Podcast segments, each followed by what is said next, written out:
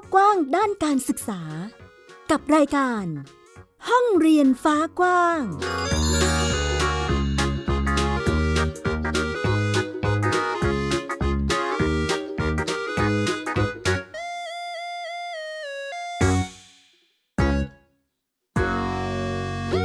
วัสดีค่ะ ต้อนรับคุณผู้ฟังทุกท่านเข้าสู่รายการห้องเรียนฟ้ากว้าง กลับมาพบกับมิวอัยดาสนศรีเช่นเคยค่ะ ที่นี่ www.thaipbspodcast.com หรือฟังผ่านแอปพลิเคชันไทย PBS Podcast ก็ได้เช่นเดียวกันนะคะ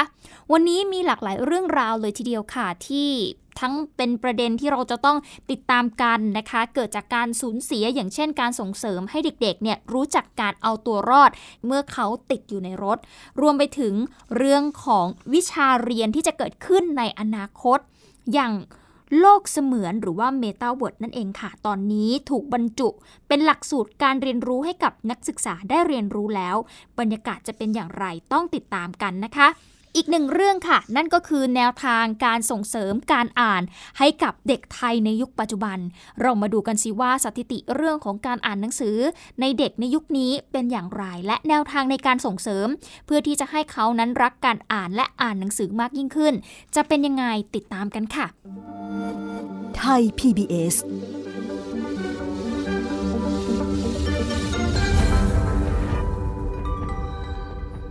ในช่วงต้นนี้ต้องขอพูดถึงประเด็นที่เรานั้นพูดถึงกันเป็นอย่างมาก นั่นก็คือกรณีที่เด็กติดอยู่ในรถจนเสียชีวิตนะคะ แน่นอนว่าการสูญเสียนักเรียนจากการติดในรถเนี่ยครั้งนี้ไม่ใช่ครั้งแรกนะคะคุณผู้ฟังที่ผ่านมาหลายโรงเรียนเองก็หมั่นฝึก แล้วก็สอนให้เด็กๆนั้นช่วยเหลือตัวเองให้ได้ เวลาที่เกิดเหตุฉุกเฉินขึ้น หรือว่าเหตุที่เด็กนั้นติดอยู่ในรถ ก็เลยมีการกำหนดให้มีการฝึกซ้อมกันอย่างต่อเนื่องค่ะ อย่างการบีบแตรนะคะ ก็เป็นอีกหนึ่งวิธีการค่ะ ที่เด็กๆสามารถทำได้ เมื่อเขาติดอยู่ในรถ ถือเป็นหนึ่งขั้นตอนนะคะ ที่ทางเทศบาลตำบลแหลมฟ้าผ่าที่จังหวัดสมุทรปราการนำมาอบรมสอนให้กับนักเรียนชั้นเตรียมอนุบาล แล้วก็เด็กอนุบาลอายุ 2-4 ปีค่ะที่กำลังศึกษาอยู่ในศูนย์พัฒนาเด็กเล็ก เทศบาลตำบลแหลมฟ้าผ่า นอกจากเรื่องของการบีบแตรแล้วนะคะ คุณผู้ฟังยังมีการสอนให้รู้ถึงปุ่มสัญญาณไฟฉุกเฉิน วิธีกดสัญญาณไฟนะคะ จุดต่อมาก็คือเรื่องของการสอนวิธีการปลดล็อกเปิดปิดประตู โดยทั้งเจ้าหน้าที่นั้นก็จะเน้นให้เด็กๆนั้น รู้จักการตั้งสติให้ได้ซะก่อนนะคะ จากนั้นก็ทำการช่วยเหลือตัวเอง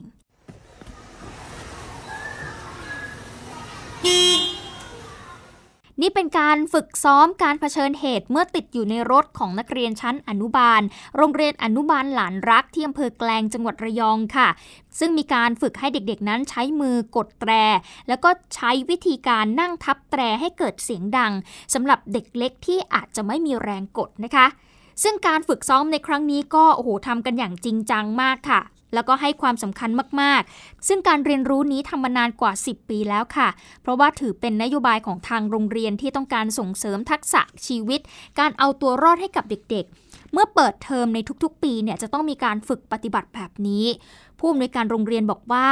มีเสียงตอบรับที่ดีจากผู้ปกครอง แล้วก็ได้รับคำชื่นชมและให้ความสนใจกับการเสริมทักษะให้กับเด็ก แน่นอนค่ะว่านอกเหนือจากการฝึกซ้อมให้เด็กๆเนี่ยช่วยเหลือตัวเองได้ เวลาที่เขาติดอยู่ในรถแล้วเนี่ยนะคะ ยังมีกลุ่มสตาร์ทอัพแล้วก็ผู้ประกอบการไทยเนี่ยไปคิดค้นนวัตกรรม ในการช่วยผู้ปกครอง ป้องกันเด็กหาย หรือว่าลืมเด็กเอาไว้ในรถ มีทั้งนาฬิกาติดตามตัวเด็กๆนะคะ โดยการทำงานเนี่ยจะใช้วิธีการติดตามระบุตำแหน่งของผู้ที่สวมใส่ ส่งสัญญาณอัตโนมัติ โดยมีการแจ้งตำแหน่งของเด็กมาที่เครื่องของผู้ปกครองค่ะ และอีกนวัตกรรมก็คือเครื่องตรวจสิ่งมีชีวิตจากอัตราคาร์บอนไดออกไซด์และก็ความชื้นที่เกิดจากการหายใจ เป็นการทำงานบนแพลตฟอร์ม IoT ค่ะ ถ้าหากพบว่ามีระดับคาร์บอนไดออกไซด์ในรถสูงขึ้นอย่างต่อเนื่อง ระบบจะส่งสัญญาณไปยังผู้ที่ดูแลรถนะคะ หรือว่าส่งไปให้กับคุณครู ผ่านทางแอปพลิเคชันบนมือถือ หรือว่าคอมพิวเตอร์ว่ามีคนเนี่ยติดอยู่ในรถค่ะ เหตุการณ์ที่เด็กติดในรถนั้นนี่ไม่ใช่ครั้งแรกนะคะ คุณผู้ฟังก็มีการวางแนวทางในการแก้ไขเอาไว้อยู่เหมือนกัน โดยวิธีการหนึ่งที่ทำได้ก็คือการนับจำนวนเด็กขึ้นลงรถรับส่งค่ะ โดยกระทรวงศึกษาธิการได้ออกมาเป็นระเบียบของกระทรวงศึกษาธิการ ว่าด้วยการควบคุมดูแลการใช้รถยนต์ปี 2562 ค่ะ มีข้อกำหนดให้กับผู้ที่ควบคุมดูแลนักเรียนเนี่ยจะต้องตรวจสอบจำนวนนักเรียนที่รับส่ง แต่ละเที่ยวให้ถูกต้องครบถ้วนตามบัญชีรายชื่อของนักเรียน พร้อมทั้งมีการจดทำบัญชีรายชื่อนักเรียนที่ใช้บริการ แต่ปัญหาก็คือในทางปฏิบัติจะมีสักกี่โรงเรียน รถกี่คันนะคะที่ทำตามกฎระเบียบนี้ ส่วนสาเหตุที่ทำให้เด็กเสียชีวิตเมื่อติดอยู่ในรถเนี่ยนะคะ ก็ไม่ใช่แค่การขาดอากาศหายใจเท่านั้นนะคะ คุณฟัง เป็นเพราะว่าอุณหภูมิในร่างกายเนี่ยจะสูงขึ้น หรือเรียกว่าฮิสโตกนั่นเอง เมื่อความร้อนเข้าสู่ร่างกาย ร่างกายจะพยายามขับออกให้หมดค่ะ โดยการสร้างเหงื่อขึ้นมาเป็นตัวระบายความร้อน แต่เมื่อถึงจุดหนึ่งนะคะจุดที่กลไกการระบายความร้อนของร่างกายนั้นเสียหาย แทนที่จะมีเหงื่อออกมานะคะ จะกลายเป็นว่าผิวหนังเนี่ยแห้ง เส้นเลือดต่างๆ ขยายตัว เกิดภาวะเลือดเป็นกรดค่ะ อวัยวะทุกส่วนหยุดทำงาน และสุดท้ายก็เสียชีวิต นี่คือกระบวนการนะคะที่ทำให้เรารู้ว่าเวลาที่เด็กติดอยู่ในรถสาเหตุของการเสียชีวิต จะเกิดจากอะไรได้บ้างนะคะ หลักๆเนี่ยโอ้โหแน่นอนว่ายิ่งถ้าเกิดรถจอดตากแดดนะคะไปลืมลูกเอาไว้ในรถแล้วจอดอยู่ในที่กลางแจ้งแล้วมีแดดจัดเนี่ยนี่ยิ่งเป็นตัวกระตุ้นทำให้เด็กเสียชีวิตได้ง่ายมากยิ่งขึ้น ดังนั้น ไม่ใช่แค่คุณครูนะคะหรือผู้ที่ดูแลเด็กๆ เวลามีรถรับส่งเท่านั้นพ่อแม่ผู้ปกครองเองก็ต้องระมัดระวังด้วย และก็อย่าคิดว่าจอดแป๊บเดียวไม่เป็นไรนะคะทางที่ดีเนี่ยเอาลูกลงจากรถไปด้วยจะปลอดภัยที่สุดนะคะพอเรามาดูสถิติเด็กที่ถูกลืมเอาไว้ในรถตู้รับส่งนักเรียนแล้วก็เสียชีวิตเนี่ยเราพบว่าต่อปีเนี่ย มีเด็กที่เสียชีวิตอยู่ 2-3 คนเลยทีเดียวนะคะ ซึ่งส่วนใหญ่เนี่ยอายุจะต่ำกว่า 6 ปี ซึ่งระยะเวลาในการเสียชีวิตเฉลี่ยติดอยู่ในรถเนี่ยประมาณ 2-3 ชั่วโมงเท่านั้นค่ะ2-3 ชั่วโมงเท่านั้นนะคะ คุณผู้ฟังนี่เป็นส่วนหนึ่งค่ะที่ตอนนี้ก็เป็นแนวทางเป็นมาตรการที่เกิดขึ้นนะคะ เพราะว่าการส่งเสริมให้เด็กเนี่ยรู้จักการเอาตัวรอด เป็นสิ่งที่สำคัญมาก ๆ เพราะ สิ่งหนึ่งนะคะที่จะทำให้เด็กนั้นเสียชีวิตได้คือเขาไม่รู้วิธีการที่จะช่วยเหลือตัวเอง ทุกวันนี้ไม่ใช่แค่การฝึกซ้อมอยู่ในโรงเรียนเท่านั้นนะคะถ้าเกิดพ่อแม่ผู้ปกครองอยากจะเป็นส่วนหนึ่ง ในการส่งเสริมให้เด็กๆรู้จัก ตอนนี้ก็มีหนังสือนิทานซึ่งเป็นสมุดภาพนะคะที่ออกมาเราอาจจะอ่านหนังสือให้เขาฟังก็ได้นะคะแล้วเขาจะได้เห็นภาพไปด้วยได้นะว่าเนี่ยเวลาที่เกิดเหตุฉุกเฉินขึ้นแบบนี้ จะต้องทำยังไงนะคะ นี่ก็เป็นอีกหนึ่งวิธีการที่ช่วยส่งเสริมเรื่องของการเอาตัวรอด ขณะติดอยู่ในรถได้ค่ะ ติดตามรายการของไทย PBS Podcast ได้ทาง www.thaipbspodcast.com แอปพลิเคชัน Thai PBS Podcast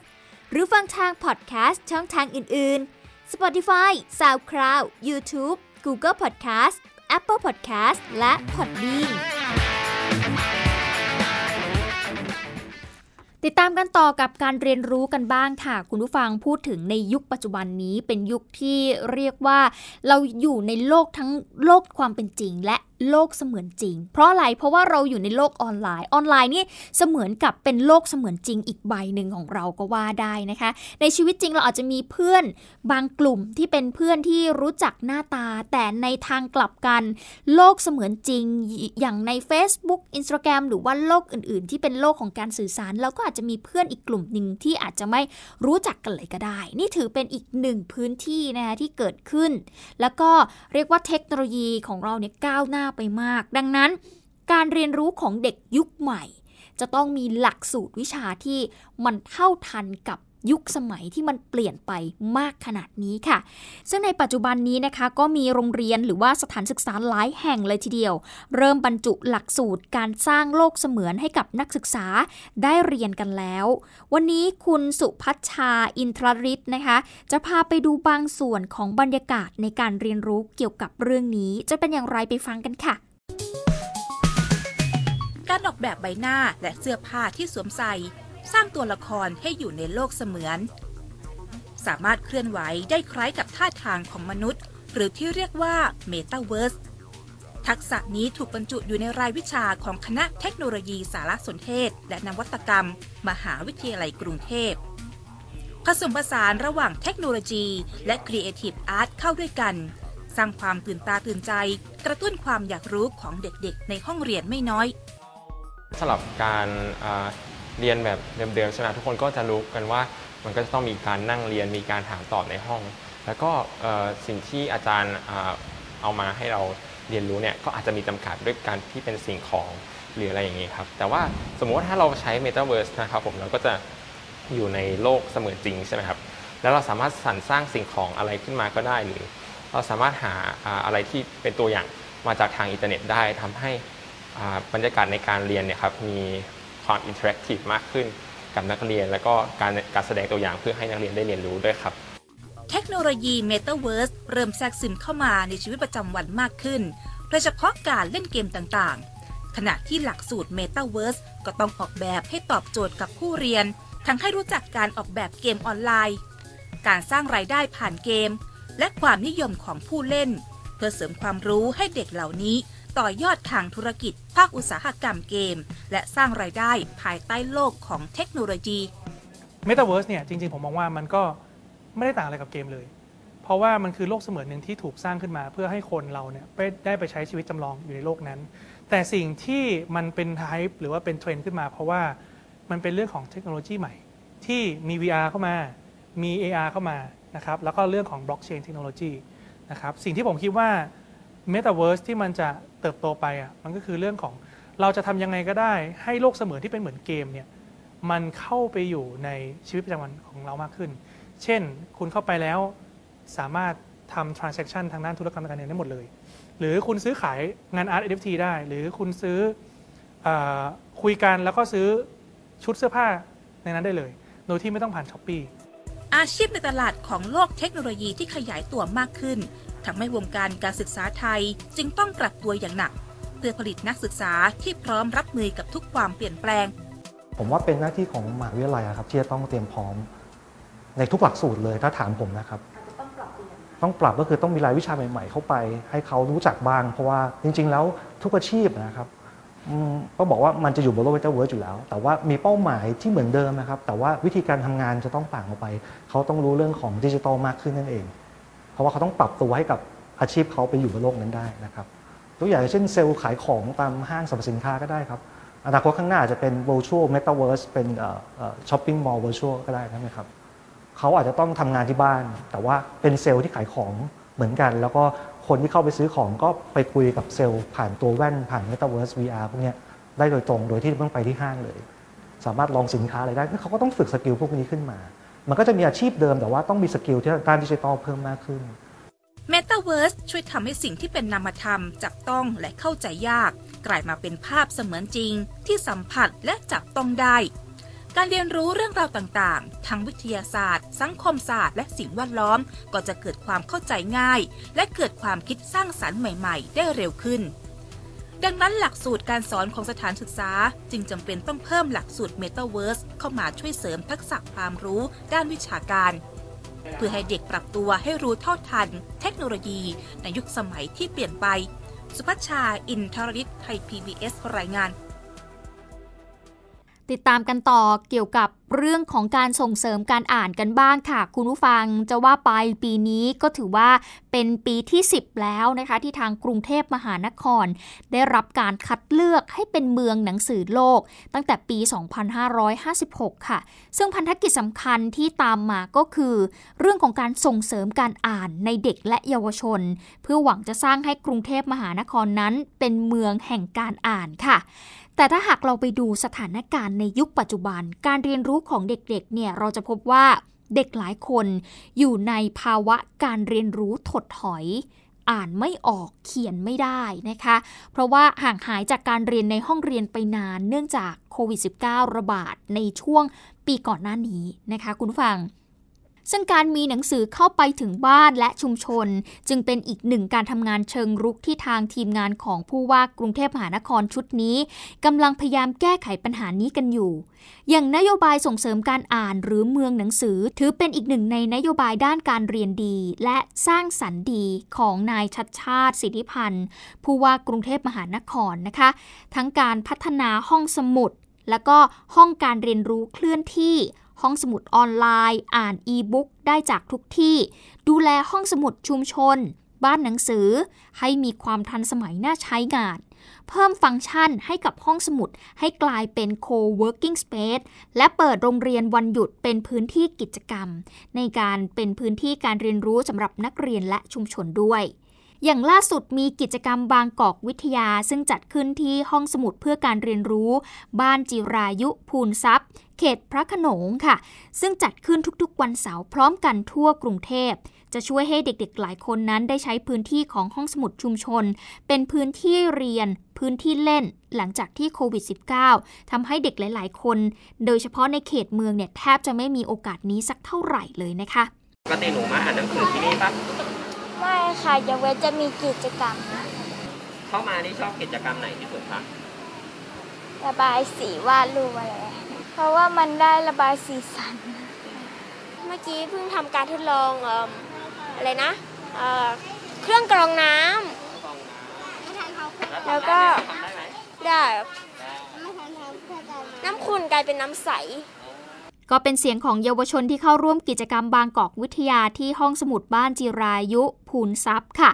ห้องสมุดจึงไม่ใช่แค่คลังเก็บหนังสือเท่านั้นค่ะ คุณผู้ฟังแต่จำเป็นจะต้องเป็นพื้นที่สร้างสรรค์ ที่ออกแบบให้ทุกคนในชุมชนเนี่ยสามารถเข้ามาใช้งานได้จริง สื่อการเรียนรู้ที่หลากหลายพูดง่าย ๆ เลยนะคะว่า อยากอ่านอะไรก็ควรจะได้อ่าน คุณรุ่งโรธสมบูรณ์เก่าค่ะ จะพาเราไปสำรวจดูนะคะว่าคุณภาพของห้องสมุด เพื่อการเรียนรู้ในกรุงเทพเนี่ยจะสามารถตอบโจทย์ การเป็นเมืองหนังสือ และเป็นเป้าหมายมหานครแห่งการอ่านได้จริงแค่ไหน ไปติดตามจากรายงานค่ะ ผมชอบเรื่องอวกาศ เพราะว่ามันมีความพิเศษ เป็นเรื่องที่ที่ผมไม่รู้จักดาวศุกร์มนุษย์ไปอยู่ได้ไหมเราไปอยู่ได้ไหมไม่ได้ทำไมครับ เพราะว่าผิวของมันร้อน ความรู้ด้านดาราศาสตร์ของน้องลาเต้วัยเพียงเจ็ดขวบ เกิดขึ้นจากการท่องไปในโลกหนังสือ แม้จะไม่ได้มีครูคอยสอนหรือให้คำแนะน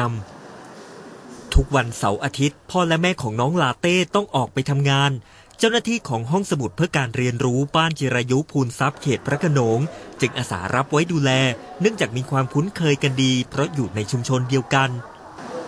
นี่จึงเป็นเหตุผลให้ลาเต้เริ่มอ่านหนังสือจนถึงวันนี้ครับ บ่อยครับบ่อย ตั้งตั้งแต่สมัครก็มาบ่อยเลย ใช้บริการ อย่างวันนี้นี่อยู่ตั้งแต่กี่โมงเที่ยงครึ่งครับ มาแต่เที่ยงครึ่งเพราะไม่ไม่ได้อยู่กับเขาตลอดเวลาเพราะว่าผมมีมีงานลูกค้า ก็เลยเข้าออกเข้าออก แต่ฝากไว้ที่นี่ฝากได้ครับฝากได้ใจใช่ไหมครับผมเพราะว่ามันเป็นพื้นที่เรียนรู้และอย่างเขาเขาก็ไม่ไม่ไม่ไม่งองแงไม่เออแต่อยู่กับหนังสือก็อยู่ได้นั้นเจ้านี้ถ้าถ้า ได้หนังสืออ่านนี่ก็จะจะเปิดปิดเปิดปิดอยู่อย่างนี่ก็ประมาณวันสองวันก็ต้องมาเปลี่ยนเปลี่ยนเล่มอ่านจบแล้วครับมายืมเราไม่ไม่ไม่ต้องเสียอะไรเลยครับสมัครสมาชิก 20 บาท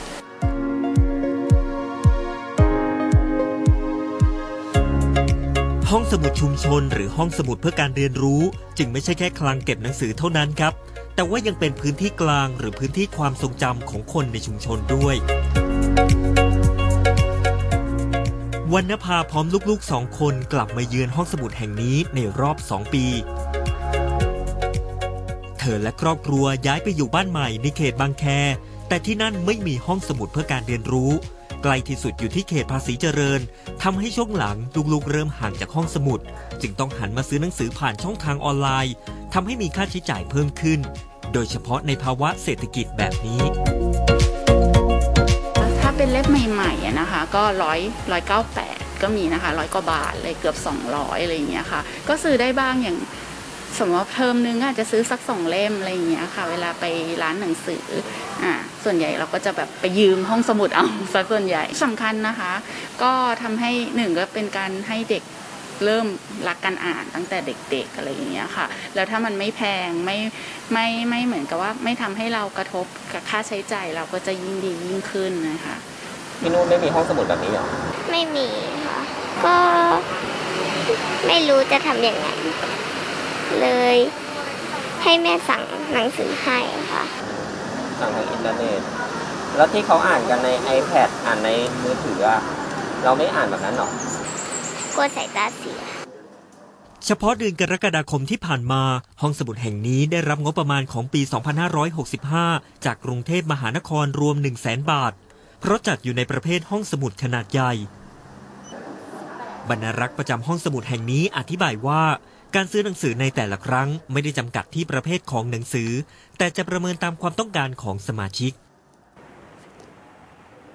ในปัจจุบันที่นิยายวายหรือว่านิยายที่ตัวละครเป็นคนรักเพศเดียวกันกำลังได้รับความนิยมนะครับ ที่ห้องสมุดชุมชนเพื่อการเรียนรู้ ก็มีการเอาหนังสือในลักษณะนี้นะครับมาให้หยิบยืมกันหลากหลายเรื่องเลยทีเดียวครับ ซึ่งการมีหนังสือที่หลากหลายแบบนี้ก็ถือว่าเป็นหนึ่งในจุดเริ่มต้นของการสร้างนักอ่านหน้าใหม่นั่นเองครับ อีกโจทย์ใหญ่ในการส่งเสริมการอ่านตามนโยบายของผู้ว่ากทมในเวลานี้ คือการหายไปกว่า 2 ปีของห้องสมุดเพื่อการเรียนรู้จากสถานการณ์โควิด -19 เฉพาะห้องสมุดเพื่อการเรียนรู้บ้านจิรายุพูนทรัพย์เขตพระโขนง มีผู้ใช้บริการลดลงกว่าครึ่ง การกระตุ้นด้วยกิจกรรมทำงานเชิงรุกในชุมชน ส่งเสริมการใช้อีบุ๊กเพิ่มศักยภาพให้กับบ้านหนังสือกว่า 117 แห่ง จึงอาจมีส่วนสำคัญในฐานะกลไกที่เปรียบเสมือนเส้นเลือดฝอย เพื่อส่งเสริมการสร้างกรุงเทพให้เป็นเมืองนักอ่าน รุ่งโรจน์สมุนเก่าไทย PBS รายงาน หลังจากกรุงเทพมหานครได้รับการคัดเลือกจากองค์การยูเนสโกปี 2556 ให้เป็นเมืองหนังสือโลก พันธกิจที่จะต้องทำเพื่อจะส่งเสริมการอ่าน ก็มีอยู่ด้วยกันหลายข้อนะคะ หนึ่งในนั้นก็คือการสร้างบรรยากาศการอ่านให้เกิดขึ้นอย่างกว้างขวาง แล้วก็เป็นที่มาให้กทมเนี่ยจัดสร้างหอสมุดเมืองกทมนอกจากนี้นะคะยังมีความพยายามของทางกทมในการที่จะมีบ้านหนังสืออีก 117 แห่ง ให้ยืมหนังสืออีบุ๊กค่ะ แล้วก็มีรถหนังสือเคลื่อนที่ ซึ่งคาดว่าเป็นความพยายามที่ทำให้ตอบโจทย์ การเป็นเมืองหนังสือต่อไป ถ้าพูดถึงนโยบายการอ่านก็ถือเป็นสิ่งที่ต้องได้รับการสนับสนุนด้านงบประมาณไม่ต่างจากนโยบายด้านอื่น ๆ ที่ทางคณะทำงานชุดของนายชัดชาติสำนักวัฒนธรรม กีฬาและการท่องเที่ยว ได้มีการตั้งงบประมาณรายจ่ายประจำปีงบประมาณ พศ 2566 เป็นค่าทรัพยากรตามห้องสมุดต่างๆ ประมาณ 305 ล้านบาท จากเดิมในปี 2565จำนวน 338 8 ล้านบาท บวกกับโครงการส่งเสริมการอ่านและการเรียนรู้เพื่อพัฒนาการเรียนรู้ตามอัธยาศัยอีกประมาณ 2 ล้าน1แสนบาทค่ะแม้จะลดลง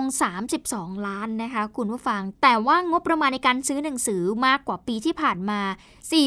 44,356 เล่มด้วยกันค่ะ นี่ก็เป็นนโยบายการอ่านนะคะที่ทางกรุงเทพมหานครพยายามที่จะ ทำเพื่อให้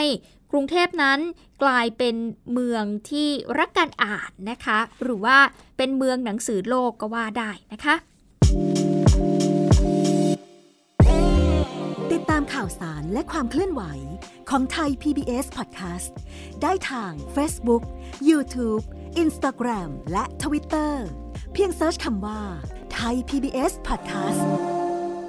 ในช่วงท้ายนี้ชวนฟังอะไรที่มันบันเทิงบันเทิงกันบ้าง คุณผู้ฟังเรียกว่าเป็นสีสันของการเรียนนะคะ ก่อนหน้านี้เราได้ยินว่ามีเด็กนักเรียนเนี่ยขี่ช้างไปโรงเรียน แต่บ้านเราเนี่ยไม่ได้แค่ขี่ช้างอย่างเดียวนะ ยังขี่ม้าไปโรงเรียนได้อีกด้วยค่ะ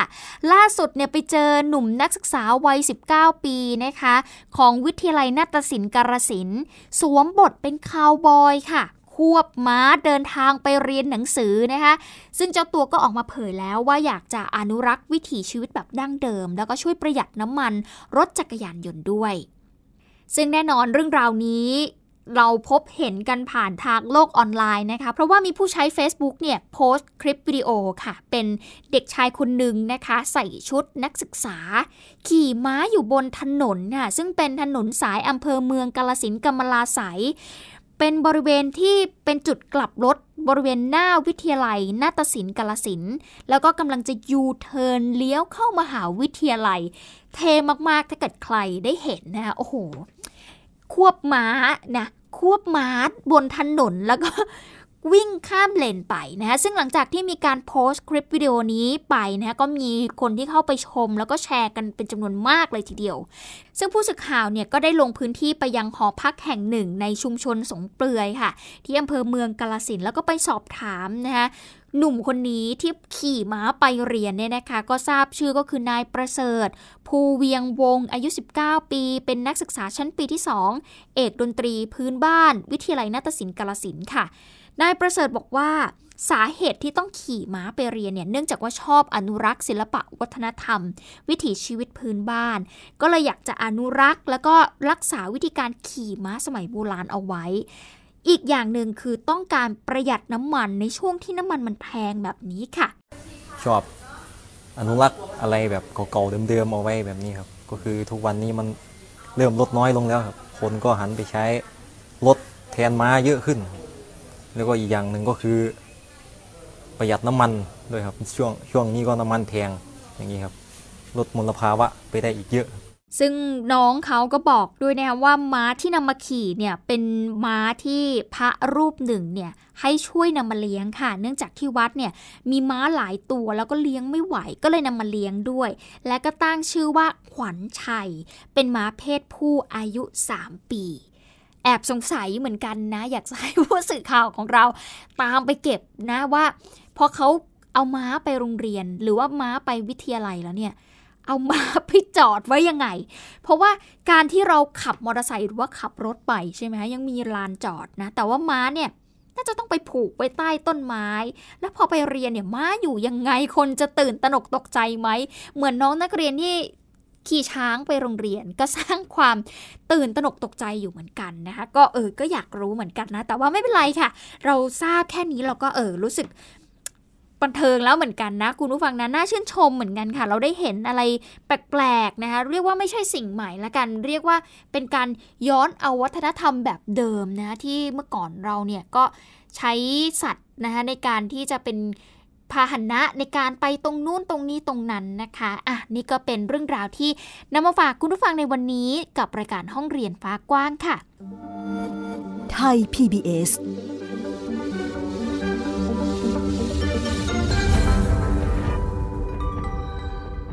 หมดเวลาแล้วนะคะสำหรับวันนี้ติดตามกันได้ใหม่ในครั้งหน้า มิวอัยดาสนศรีขอตัวลาไปก่อน สวัสดีค่ะ